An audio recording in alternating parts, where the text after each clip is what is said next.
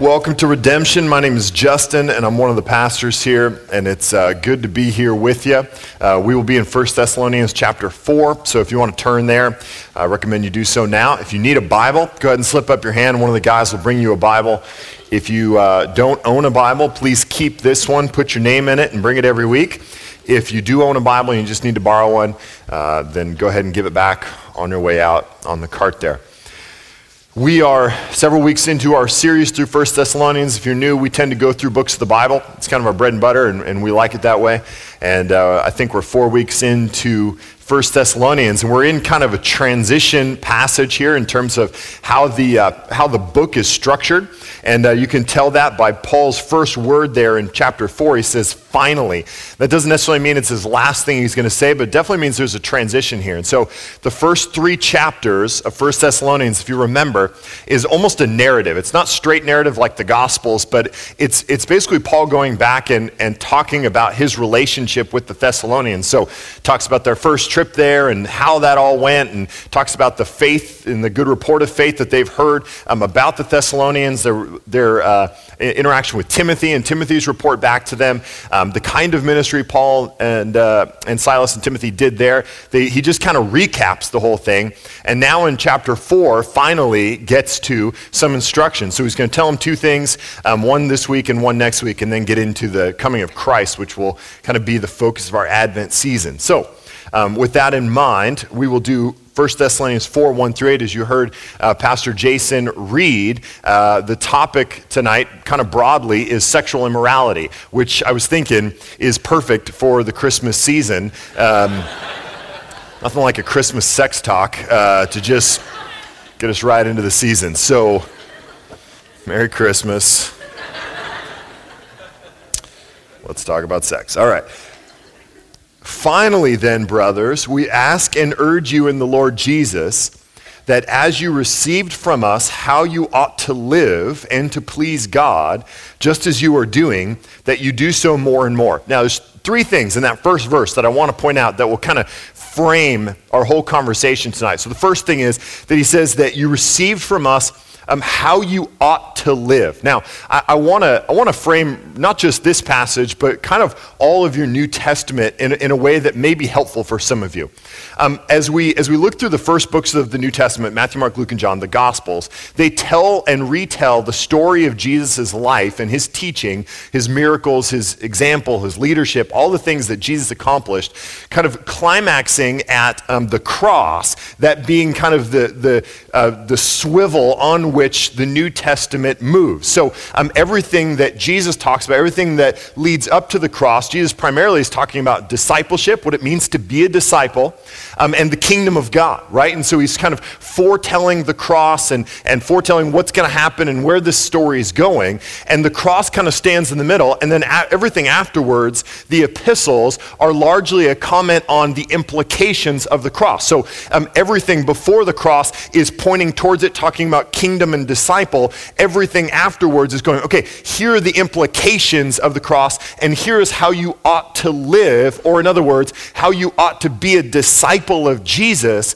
in light of what he accomplished at the cross. So when Paul says, hey, we already told you how you ought to live, um, he's saying, we, we've already discipled you. We've already taught you what it means to follow Jesus. So after the cross, after the resurrection, Jesus gave his disciples what we know as the Great Commission at the end of Matthew chapter 28. He said, Go and make disciples of all nations, baptizing them in the name of the Father, Son, and the Holy Spirit, and teaching them to observe all that I've commanded you. So, in, in that statement, we have um, what is the sending impetus of the Christian church to go and make disciples, to baptize them into new life, and then to teach them how to live, teach them um, all of the things that God commanded, for, not, for them not only just to know it, but actually to observe it, to live it out, to be a disciple of Jesus. Okay? So when you read through the New Testament epistles, we should read with that lens of Paul, Peter, John, whomever, James is teaching us what does it mean to be a disciple of Jesus, a follower of Jesus, taking what Jesus taught, the implications of the cross, um, the leading of the Holy Spirit and teaching us what does it mean? For those of us who go, yeah, I'm with Jesus. Jesus died to save my sins. I believe that. I believe that what, what happened to the cross really happened historically, but also has meaning for my life. That, that comes with um, the idea that Jesus is not just our Savior, gets us out of sin,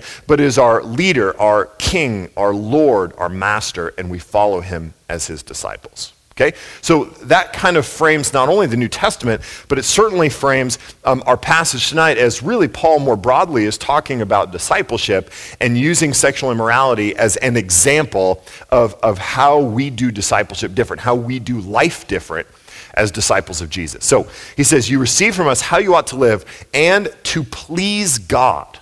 Okay, this is the second thing I wanted to point out to you because we talk a lot here, as, as churches should we talk a lot about how salvation has come as, as a gift from God, as grace through faith, right? Um, this is Ephesians 2. It says over and over, Paul goes over and over and over to say, listen, you didn't do it. It's a gift from God. You didn't earn it. No, no good works. No one can boast.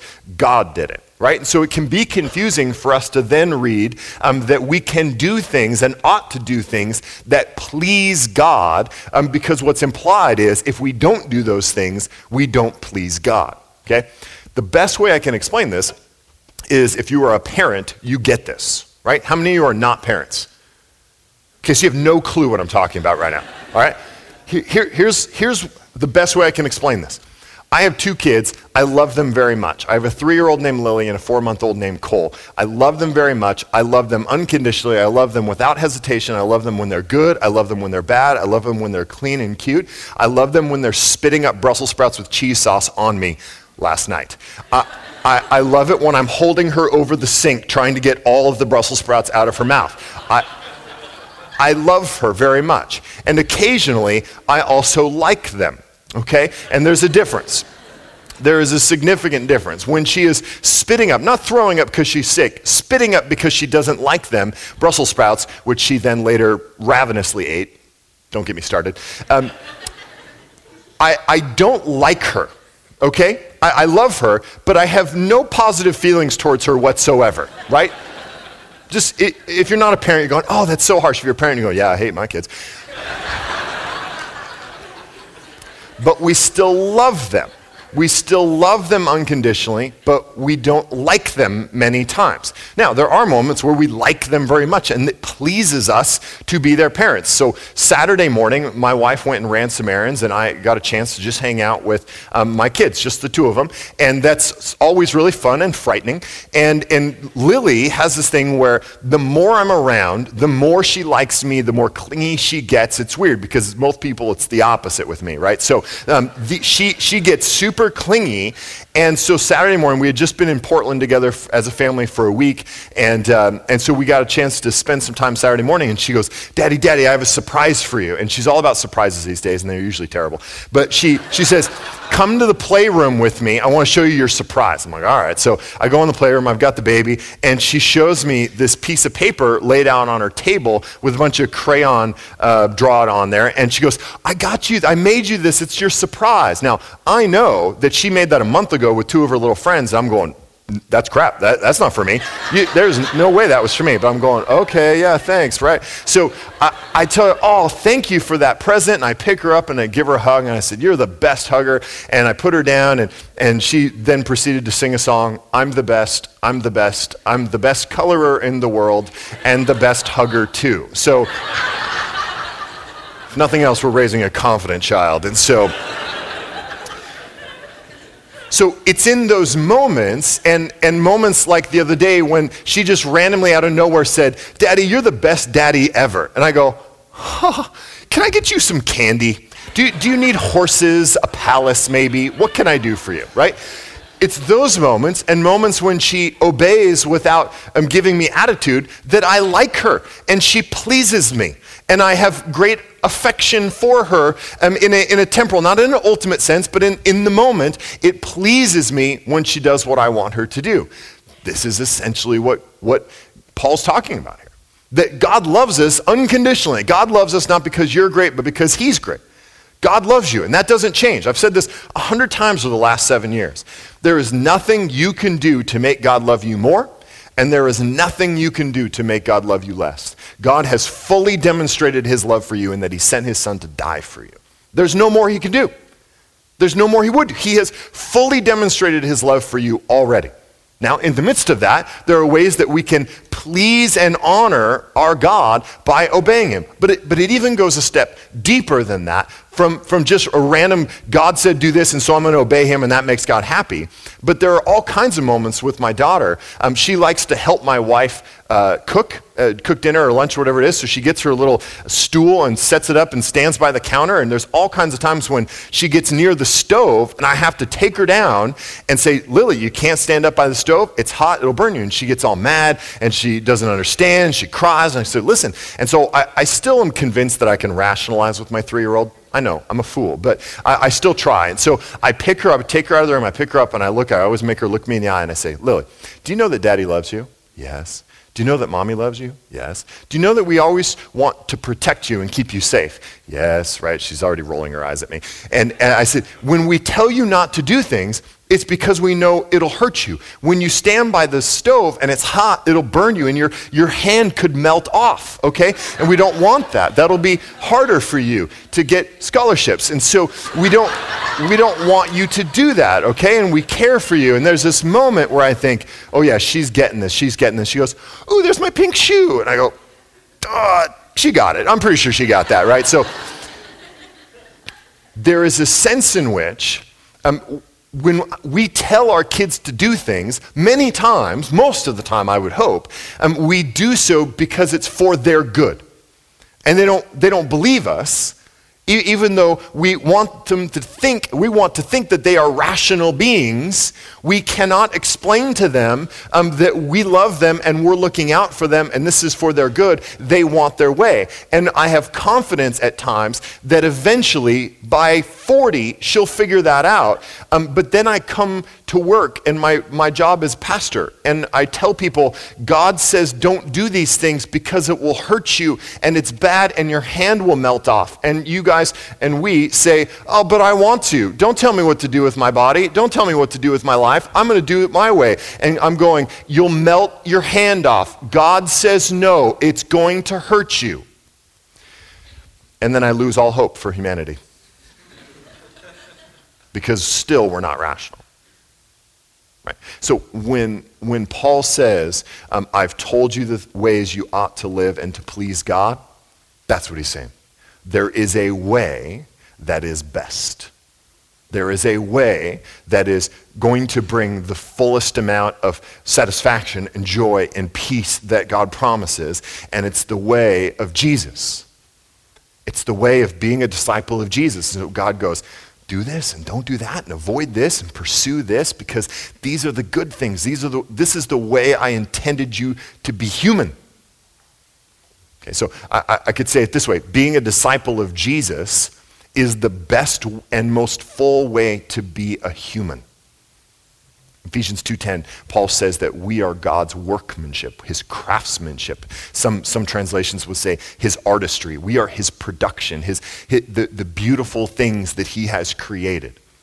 It says that we are his workmanship, created in Christ Jesus for good works that he created beforehand that we should walk in them. In other words, God made us specifically for a specific world to be used in a specific way that is his ideal. And that's all of discipleship. We'll, we'll, get a particular implication of this, particular example of this, but that's, but that's all of life. Okay? So that's, that's, that's what he tells us. The last thing I wanted to point out to you is this. He says, how, how you ought to live and to please God, just as you are doing, that you do so more and more. I was thinking about this um, this week in light of that, um, that little phrase there, do so more and more. And I thought this is pretty unique most of when Paul is addressing issues um, with church, especially things like sexual immorality. It's usually um, examples like 1 Corinthians, where he says, There's a guy in your church sleeping with his dad's wife, and you all approve of it and think you're open minded and cool. So that's, that's disgusting and wrong and gross and sinful. Usually, when, when Paul comes, on, on, um, comes hard to, on, on, his listeners on sexual immorality or other sins, he says, Listen, there, there's serious sin, and, and you need to repent of that sin. What's interesting about this passage is that's not at all what he's saying. He's saying, You're doing this. You're living it. You guys are great disciples. I mean, if, if, at this point in chapter 4, Paul were to do an about face and go, yeah, but you guys are really messing these things up, it, it would almost undermine the first three chapters where Paul over and over and over, to, almost ad nauseum, goes, You guys are great. We love you guys. Everyone knows about your faith. You guys are awesome. Yay, Thessalonians. So in, in chapter 4, he goes, Listen, just as you were doing, that you do so more and more. It got me thinking. I wonder how many people in our church consider themselves Christian enough. I, I, wonder how many of us would say, Yeah, I, am moral enough. I, I go to church enough. I read my Bible enough. I pray enough. I'm in community enough. I have, I have accountability enough. I pursue Christ enough. And have just decided that they're going to settle with where they're at. I'm, I'm good enough to not get me in trouble. If there was a Christian bell curve, I'd at least be in the 60th percentile. I'm above average. Christian enough. And we kind of think about our faith as, as an arrival at a certain place rather than a trajectory towards eternity. And I, and I thought to myself on Friday evening around midnight, I thought to myself, you know what? Nobody understands mediocrity like I do. Here's why. For at least the last 25 years of my life, I've been an ASU football fan. and we have dealt with mediocrity for 25 years. We've had occasional highs, Rose Bowl twice, occasional nine win seasons when we get crazy, but largely we have been a 7 and 5, 6 and 6 team. We've never been terrible typically, Never had any winless seasons, at least not in my lifetime. But we are consistently average. It's painful. Started the season so good, six and two, flying high, excited. Then we lost four in a row, six and six. We'll go to a bowl, but we'll lose. I will never cease to be an ASU football fan, right? I, have I've been at it this long. I, I will never stop being an ASU football fan. But it, I realized as I stood there as the clock wound down on our embarrassing defeat to Cal, I thought, something's going to have to change. Somebody's going to have to make a choice to make this to make this program better. We're, we're, we're, going to have, someone's going to have to sacrifice, someone's going to have to invest more, recruit better. So something's going to have to change to, to take that next step to, to get better as, as a program. Uh, th- that's exactly what Paul is calling us to do. He's going, I, I get it. You're six and six. Nice work. You're bowl eligible, barely, right? Nice work, guys. You, you go to the Kraft Fight Hunger Bowl. How embarrassing is that?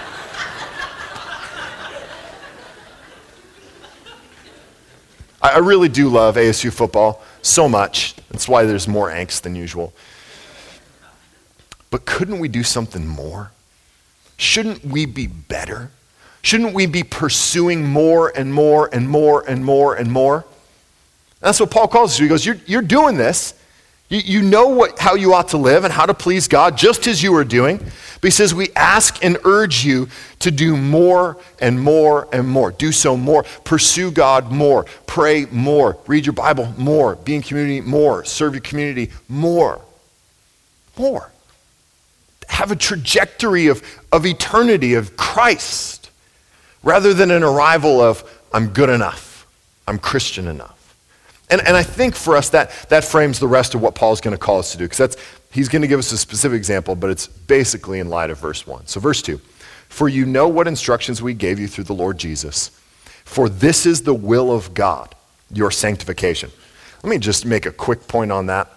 There is no question I've had more in the last 10 years of ministry than what, does, what is God's will for my life? Paul just answered your question. The will for your life, will of God. I speak authoritatively about the specific will of God for your life right now. So listen, write this down.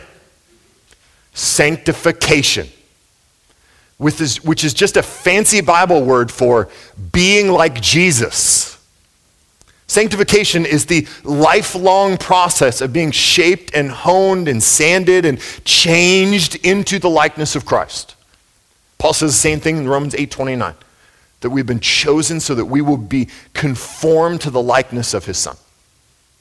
That, that is your end. Be like Jesus. Be a disciple of Jesus. Pursue more and more and more being a disciple of Jesus. And in the midst of it, do whatever you want. Meaning, do whatever job you want to do, but pursue Jesus. Go to whatever school. You can be a disciple of Jesus at any school in the country except U of A. There is no other, no other situation. It is impossible to be a disciple there, otherwise, anywhere. I don't care if you want to be a CPA. I don't care if you want to be a barista. I don't care if you want to be unemployed. I don't care. I care that you follow Jesus. That's the will of God for your life. Follow Jesus. Please stop waiting for a burning bush. Please stop waiting for handwriting on the wall. Please stop. Do you know how a burning bush got in the Bible? Somebody went, Hey, did you hear what happened to Moses? God spoke to him in a burning bush. And they're like, Whoa, that's crazy. Someone should write that down because that's crazy. That's crazy. Stop waiting for the crazy stuff. That's why it's in the Bible. The boring stuff that happened to every other Jew isn't in the Bible.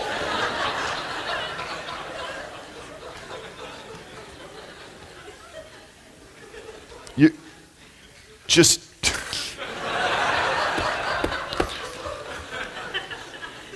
follow Jesus and just make choices, make decisions. Follow Jesus in the midst of it, no matter what you do, okay? Will of God, your sanctification. For example, that you abstain from sexual immorality, that each one of you know how to control his own body in holiness and honor, not in the passion of lust like the Gentiles who do not know God, that no one transgress and wrong his brother in this matter, because the Lord is an avenger in all these things, as we told you beforehand and solemnly warned you. The word that Paul uses there in the Greek for sexual immorality is, is the word porneia. Porneia is just kind of this junk drawer term for sexual immorality. It's sometimes translated as adultery, sometimes fornication, depending on the context, right? It's just this generic term for anything that falls short of the way God designed sex to work, right? The, the purposes that when God created and formed and gave purpose to human beings and, and the sexual union of them that anything that, that falls short of that, anything that rebels against that, anything that doesn't fully value it the way God values it, kind of is assumed in this sexual immorality, this porneia. Right? And, and I, I feel like I don't have to tell you again and again and again how sexualized our culture is. I think you get that. I don't think I need to tell you over and over and over that the porn industry brings in more money than Major League Baseball, the NBA, and the NFL combined every year. I don't, I don't have to tell you that. You just look around. Anyone over the age of 60 could go, I have seen a massive change in my lifetime. Things that weren't even, weren't even talked about by, by appropriate people are, are now on network television on commercials. I mean, there's just been a massive shift in sexuality in our culture. Whether, whether you think that's good or bad, there, you, there's no denying that there has been a massive shift in, in the, the public perception uh, of sexuality, how it's communicated, how it's thought about, it, it has become far more lax than the last 50 years. Okay? So Paul's writing to a people that are living in a Roman culture, have been saved and are now still in the midst of that Roman culture that is a hypersexualized culture, but, but are trying to live as, as called out people, as holy people, ca- trying to live as disciples of Jesus in a sexualized culture. So, what Paul writes to them is, is 100% appropriate for us. And I'll just say this the Bible's sexual ethics are wildly unpopular today. Wildly unpopular. Most people, when they think about what the Bible teaches on sexual ethics just go, it's outdated, it's old fashioned, it's stupid. No one, no one actually thinks that way anymore. How, how, could you, how could you actually teach that as authoritative and meaningful? Right? So there, there's been these, these massive shifts. And yet, this anchor throughout the, the last 2,000 years has been a very consistent and generous and beautiful understanding of human sexuality.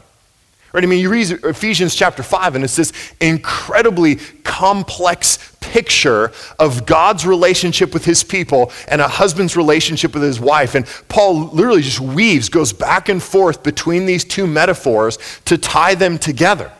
It says, the same way God pursues his church, they are married together, sealed by um, Christ's blood shed on the cross. So we see the same thing in a husband pursuing his wife, coming into covenant relationship, sealing that marriage, sealing that covenant through sex. That, that's, that's the picture we get. And Paul weaves that back and forth. He goes, This is a great mystery. I'm talking about Christ and his church, but at the same time, husbands, love your wives as Christ loved the church. I mean, this is just this beautiful, freeing picture of sexuality in the Bible. And over time, as so often is the case, it gets simplified down to don't do this, don't do this, don't do this, don't do this, right? And yet, we read Paul and he says, flee sexual immorality. 1 Corinthians 6.18. That there's something, there's something unique, there's something with greater depth about sexual sin. He says, most sin is outside the body. Goes, sexual sin, you, you sin against your own self. Right? There's, there's something really profound and deep and mysterious and physical, but certainly spiritual as well in, in what God has created. Sometimes we, we think about sex as something we made up, and so therefore we get to define the rules, as if God kind of looked down over creation and was like, wow, look what they're doing. Never thought of that, right? Looks fun, right? So there, there, is, there is a sense in which we, we kind of deal with it at that level, like this is our thing. How can God tell us what to do with our thing? And the result, in fact, I just read an article this week, I think in the New York Times and this woman was reflecting back on the um, sexual revolution of the 60s and kind of the liberation that it gave women to express their sexuality, and um, kind of talked about how um, before the sexual revolution, it was, it, it was just, it w- wasn't culturally acceptable for a woman to display or, or um, in her words, flaunt her sexuality, and that the, the, the sexual revolution kind of released women to be able to do that. And she was kind of reflecting on these things. And she said, actually, that one of her concerns now, and something she she sees as a kind of an emerging cultural trend as women's um, um, higher ability and uh, is on the uptick in our culture that women are now getting more college degrees than men and are getting better jobs. And there's just a, a really great swing. And she says one thing i see in the midst of it that frightens me though that i see as a direct connection to the sexual revolution is um, now that women are able to flaunt their sexuality it's the thing that they're valued for and so these women, some of these women, not all, certainly, but some women are, are being promoted and being valued because, in her words, um, they're, they're skinny and wear tight clothes. And their value is not in their inherent equality as image bearers of God, but their value is what they can offer their male counterparts sexually. And that's, that's a significant downside to, to the objectification, commoditization of sexuality.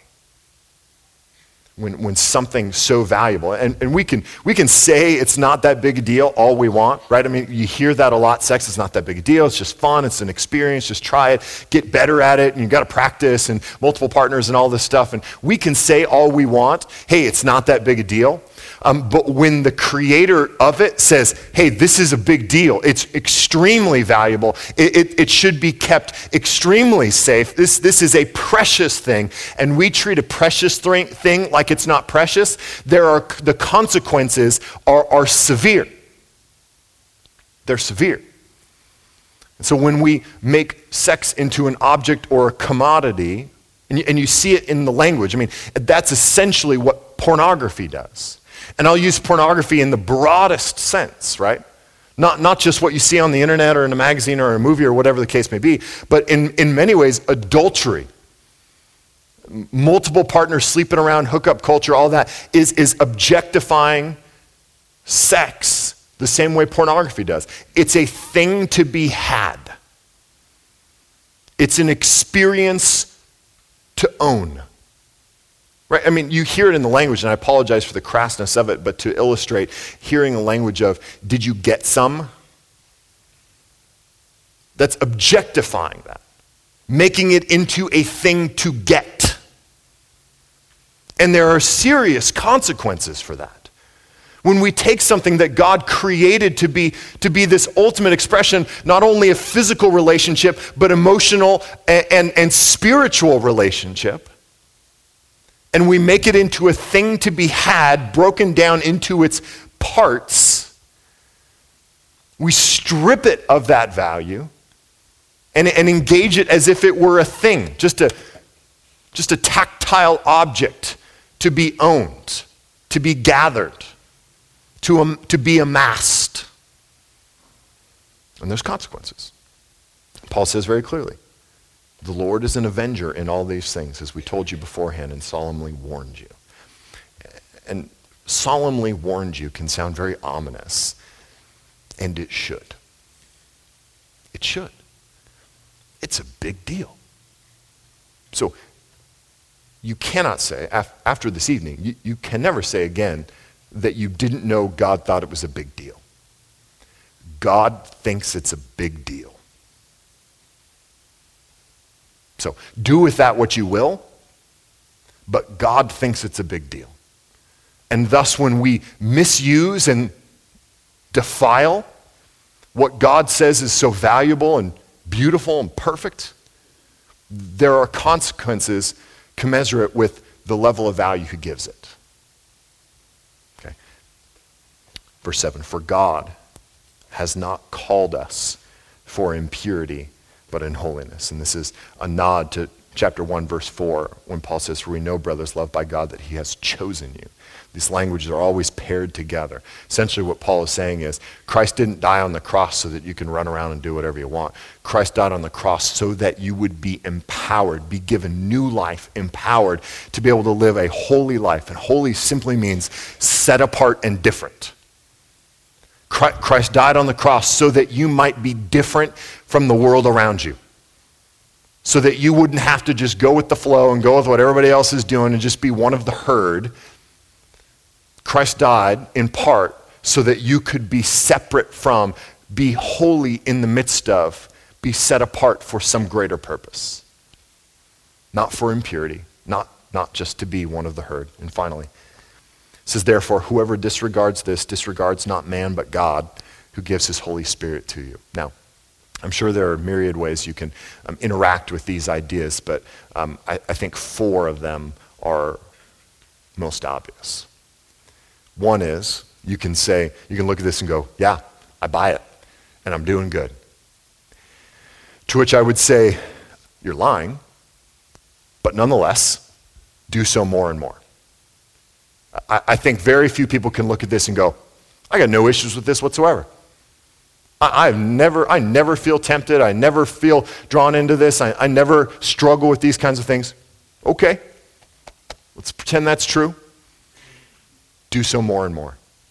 Pursue purity more and more. Just as Paul said, I ask and urge you, pursue it more and more and more. Don't give up. The fight will come. Eventually, temptation will come. Be ready for it. Number two, and I alluded to this already a bit, but I think there's a fair amount of people who would look at this and go, How in the world can you take a 2,000 year old text and apply it to us and, and the sexual ethics therein? how in the world can you teach something that is so outdated? Uh, do you even live in our culture? How, how can you even be walking the streets and listening to the radio and watching television and then come and say that this should be the final arbiter for what is true and false about sexual ethics? Well, if by old fashioned you mean eternal, all right, so I, I think your, your argument is um, in our world, these things just can't be true. We can't take these things seriously because we have gotten to a place culturally where, where this is just, this is a joke. Okay, so let, let's unpack that for just a minute right? So let's unpack that um, because you, what you're saying is we, as 21st century Americans, have gotten to a place chronologically where we've, let's say, socially at least evolved to the point where we understand that some of these things aren't as true and so, aren't as black and white as you say they are. Fair enough. The problem is that 50 years ago, nobody would have agreed with you. Like your grandparents grew up in an era And some of you here grew up in an era where these things were not acceptable. They were not called right. They were not called good. And you've seen massive, I said this before, if you're 60, you've seen massive change in sexual ethics in our country. So, what you're saying is, today, in this moment, this is what is ultimately and universally and inherently good and bad when it comes to sexual ethics. To, to try and make ultimate statements about this, this activity is good, this version is bad, and, and try to apply that universally it is impossible if you're, if you're living in a culture that changes as rapidly as it does. And, and I don't mean to be the doomsday guy, but if history is any indication, 50 years from now it's going to be totally different. And what will you believe then? Will it be, well, 50 years ago we had it right, and the ethics of 2011 were right, but now that we're in 2061, man, these kids are crazy? Or will you continue to move with the culture? Because the culture will continue to move. And if history is any indication, it'll go two steps more liberal, one step conservative, two steps liberal, one step conservative. That's just how it works. And so, at, at what point can you say anything authoritative if chronologically culture is changing all the time? And, and not even just chronologically. How about the fact that right now, today, just in a different part of our world, we look at the Bible and go, oh my gosh, this is so puritanical, conservative. Others look at the Bible and the, the sexual ethics and gender roles specifically and we go, unbelievably liberal. How can you even say that women are equals with men? Today. So we can't say anything authoritative chronologically. We can't say anything authoritative geographically. And how about the fact that even in our city, in our time, we can't agree? So your neighbor, we don't even have to say 50 years ago, we don't even have to say across the world, we can say our neighbor disagrees. So, what culture should we look at this from? What, what anchor point could we possibly come to these things with? If you're saying they're old fashioned, old fashioned compared to what? If you're saying they're too conservative, conservative compared to what? Some of you probably in here struggle with the liberality of it. I don't want to hang out with you, but nonetheless. right? So, so there, there is no anchor point at that point. When, when we try to make ultimate statements about what is right and what is wrong and what is acceptable and what isn't acceptable, if we're using a purely cultural grid. Okay, so that may be number two. Number three is, yeah, I'm sure this is true. And, and this is definitely how I want my kids to do it. But, but I mean, I, I really love my girlfriend. Now, I mean, I'm sure, I'm sure this is true, but, but we've been together a long time. I'm, I'm probably going to marry her. You know, I, I'm sure this is true, but, you know, my, my boyfriend has needs and I really love him. I'm sure this is all true, and I'm sure the Bible sexual ethics are right, but you know, my wife is sexually unavailable to me, and so this little porn thing I do on the side, it's no big deal. I, am sure this is all true, but my husband is emotionally unavailable to me, and, and you know, I'm not actually doing anything with this guy. We just we just kind of talk and meet up, and right. So we we essentially look at the scriptures and think about God as if He were an inattentive parent as if um, God was the kind of parent that your parents may have been, maybe that you are, that goes, hey, Johnny, don't do that. Johnny, don't, if you do that one more time, okay, if you do that one more time, Johnny, one, okay, three, two, one, a half, okay, come on, five, four, Johnny's such a rascal. Empty threats. Empty threats.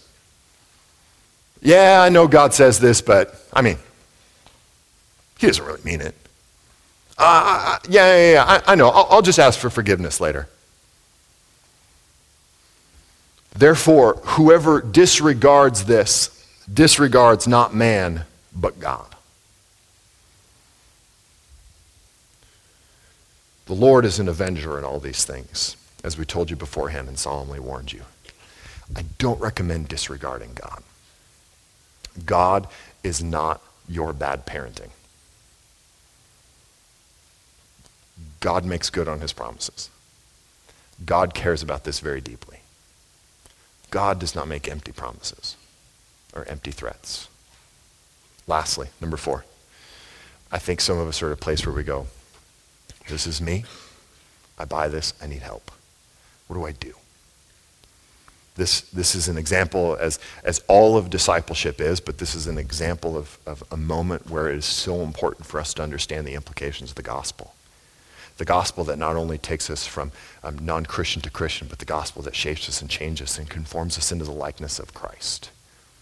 The gospel that says when we profess faith in Christ, our past is wiped clean, our sin is gone, we are set free, not, not only from the guilt that is on us, the ledger is wiped clean, but we are made new. I mean, this, this central metaphor for salvation is the death and resurrection death and resurrection of Christ, death and resurrection of us. That's why we baptize, putting to death our old selves, bringing to new life, to experience the resurrection life. Paul calls us a new creation that the cross not only deals with our past, but it also empowers us towards a future. So Paul says, we disregard God who gives his Holy Spirit to you. That the Spirit would empower you to actually be disciples of Jesus, the kind of people that can control their own body in holiness and honor. Not like the Gentiles, not like non believers who, whose lusts and passions control them but people that can control their bodies, control themselves, empowered by the Spirit in light of the cross because God has remade us. We can now be the disciples that Jesus calls us to be. We can now live out the kingdom values that he has called us to embody. So it's these moments where we, in prayer, in community, in relationship, in scripture, in worship, in preaching can be changed and shaped and sanctified, that we can be more and more and more like Jesus, empowered by the Spirit in light of the gospel. Let's pray. Jesus, very simply, thank you for the gospel. The truth that the brokenness around us, the pain around us, the rebellion around us, everything that we see and know in our world doesn't have to be true. It doesn't have to be true about us, it doesn't have to be true for us. Sin does not have to define our lives.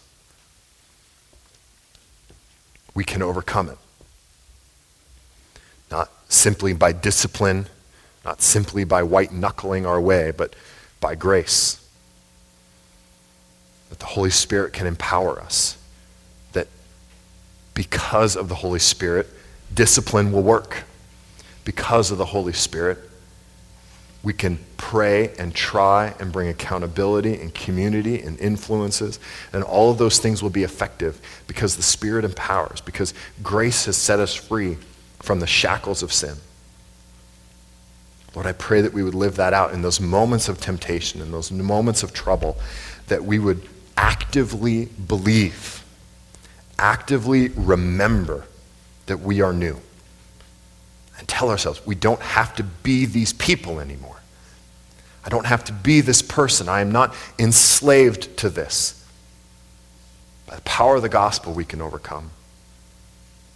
I pray that we would. In Jesus' name we pray. Amen.